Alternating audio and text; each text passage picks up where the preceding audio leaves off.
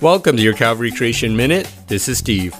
On March 21st, 2006, the very first tweet was sent over the internet. Twitter and other forms of real time electronic communication are one of the technological achievements of the 21st century. Too bad humans weren't the first living things to utilize electronic communication. Discover who or what did it first, look no further than right underneath your feet. A study published in 2013 shows that tomato plants communicate to one another via electrical signal propagation transmitted through the fungal network in the soil.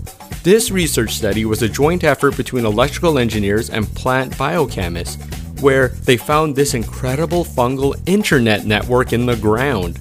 According to this research, tomato plants send signals to one another when they are under attack by insects. The plants under siege messages other plants to mount a defensive response.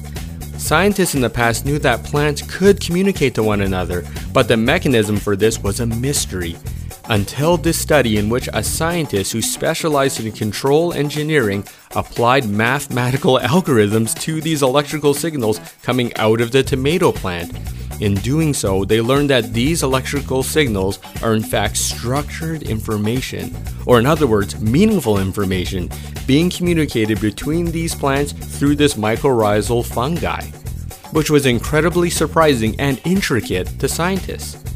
Isn't our God so humble? The best human scientists and engineers would consider the invention of the internet and electronic messaging one of the heights of human achievement. But God gave this incredible ability, an underground internet network, to the humble tomato plant.